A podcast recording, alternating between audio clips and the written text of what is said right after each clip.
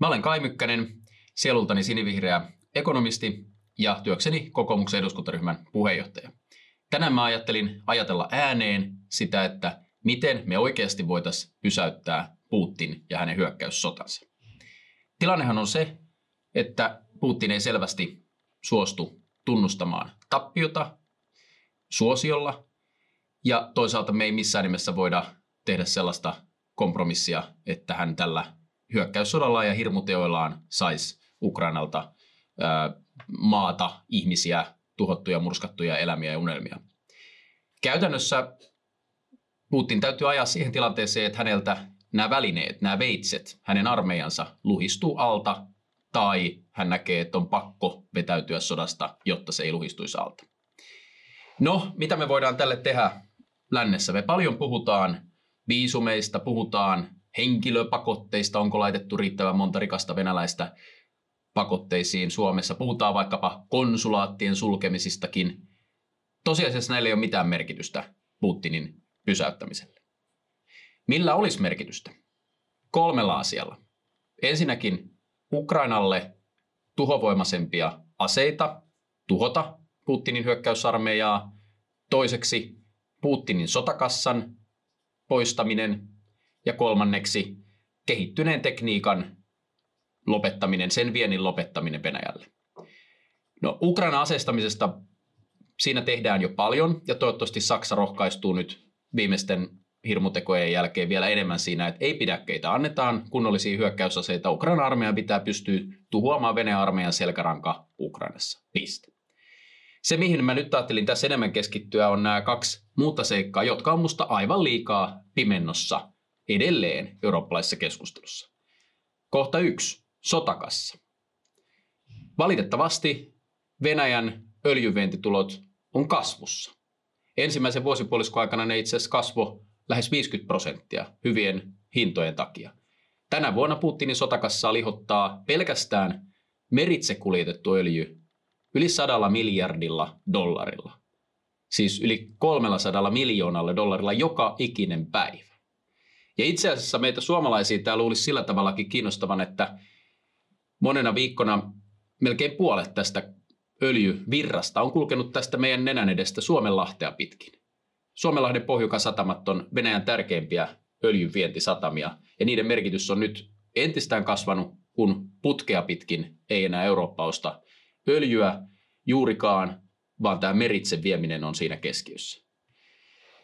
No, miksi me edelleen ollaan tilanteessa, jossa itse asiassa eurooppalaiset varustamot, käytännössä kreikkalaiset laivanomistajat, rahtaa suurimman osan Putinin öljystä maailmalle. Vaikkapa Intia on kymmenkertaistanut Putinin öljyn ostamisen tänä vuonna, ja se tapahtuu eurooppalaisten varustamojen ansiosta. Tämä on monella tavalla järjetöntä. Tässä on jo puoli vuotta kiistelty EU:ssa verhojen takana asiasta, ja kreikkalaiset on onnistunut torpedoimaan joka kerta sen, että kiellettäisiin yksinkertaisesti kreikkalaisilta varustamoilta venäläisen öljyn vientikuljetukset. Eikö se kuulostaisi aika selvältä asialta, että tilanteessa, jossa me ollaan lähes sodan partaalla Venäjän kanssa ja Putin itse uhoaa olevansa ö, sotajalalla läntisiä arvoja vastaan ympäri maailmaa, niin me ei tämmöistä yksinkertaista asiaa pystytä tekemään. No kreikkalaiset tietysti torppaa tämän sen takia, että he kokee, että tämä on tärkeä bisnes heille. No jos meillä nyt Suomenlahdella menee vaikkapa tankkeri, jossa on tyypillisesti semmoinen 60 miljoonan dollarin arvosta öljyä, siis yhdessä laivassa. No kreikkalaiset saa siitä 60 miljoonan lastista, kun se viedään vaikka Turkkiin tai Intiaan tai Kiinaan, niin ne saa sitä alle miljoona dollaria selvästikin sitä kuljetus, kuljetusmaksua. Ja se Putin saa siitä sen 60 miljoonaa dollaria sinne sotakassaan. Niin onko mitään järkeä, että me sallitaan se, että tämän pienen pienen kuljetuspalkkion takia niin me jatketaan tätä touhua. Ehdottomasti teesi yksi siis on, että EU pitäisi viimein painostaa Kreikka ja muutamat muut eurooppalaiset maat siihen, että pysäytetään tämä tankkeriralli, joka menee isolta osin Suomenlahtea pitkin, ja Venäjä ei pystyisi korvaamaan sitä. Maailmassa ei ole sellaista laivastoa ylimääräisiä tankkereita, että jos eurooppalaiset ei sitä vie, niin se onnistus muualta ihan noin kättä heilauttaa. No kohta kaksi. Tämä kehittynyt tekniikka. Putin tarvitsee tietysti dollareita. No äsken todettiin, että sen päälähde on öljy, ja siihen me pystyttäisiin vaikuttaa ihan meidän enää edessä olevalla keinolla kieltämällä se öljyn kuljettaminen Venäjältä Intiaan, Turkkiin, Kiinaan, minne sitä on menossa paljon. Kohta kaksi Putin tarvitsee myös kehittynyttä tekniikkaa. Yksikään ohjus ei lennä ilman piisiruja ja yksinkertaisia ohjelmistoja.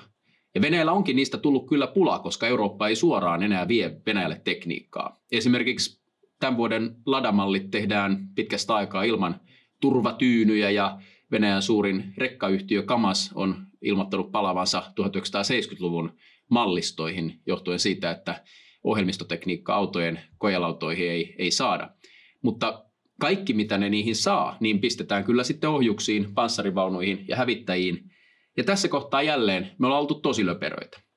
Kappas vaan, että esimerkiksi sähkötekniikan vienti Puolasta Turkkiin on viisinkertaistunut tänä vuonna, siis viisinkertaistunut.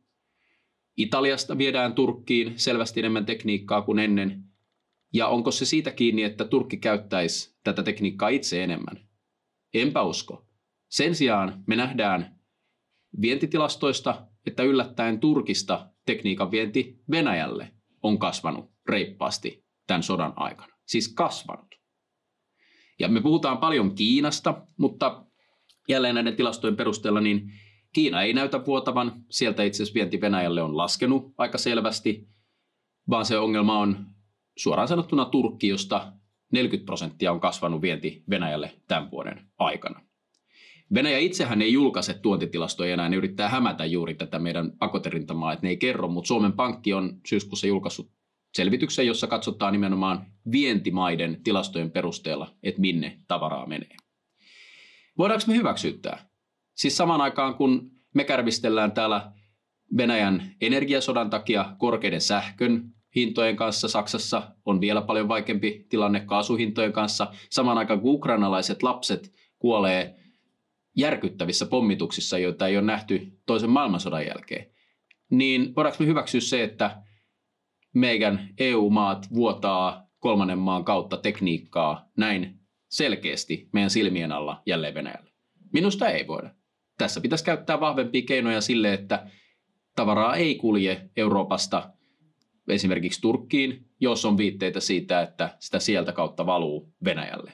Jos näin tehtäisiin, niin vähemmän ohjuksia löytäisi maaliinsa Ukrainan kaupunkeihin kuin mitä tällä hetkellä tapahtuu. Tämä on merkittävää.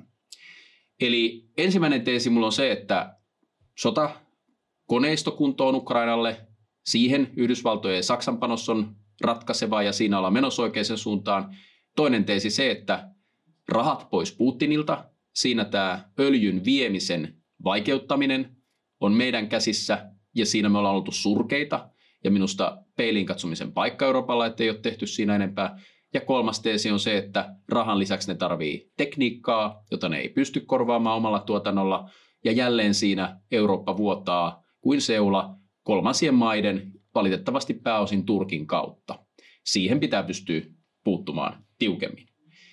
Näillä keinoilla uskon, että itse asiassa seuraavan puolen vuoden aikana niin Venäjä joutuu tilanteeseen, jossa kerta kaikkiaan järjestelmä romahtaa. Että et sen armeija ei pysty taistelemaan Ukrainassa ja silloin Putin, vaikka on kuinka itsepäinen tyyppi, niin joutuu tekemään sen johtopäätöksen, että hän ei säilytä valtaansa jatkamalla sotaa, vaan täytyy löytää joku muu keino. Täytyy vetäytyä ja hänen täytyy löytää se kasvojen säilyttäminen muulla tavalla. Toivon toki, että hän älyäisi luopua vallasta tai Venäjällä hänet kaadettaisiin ja lähdettäisiin rakentamaan sitten ainakin vähemmän huonoa systeemiä. Kiitos.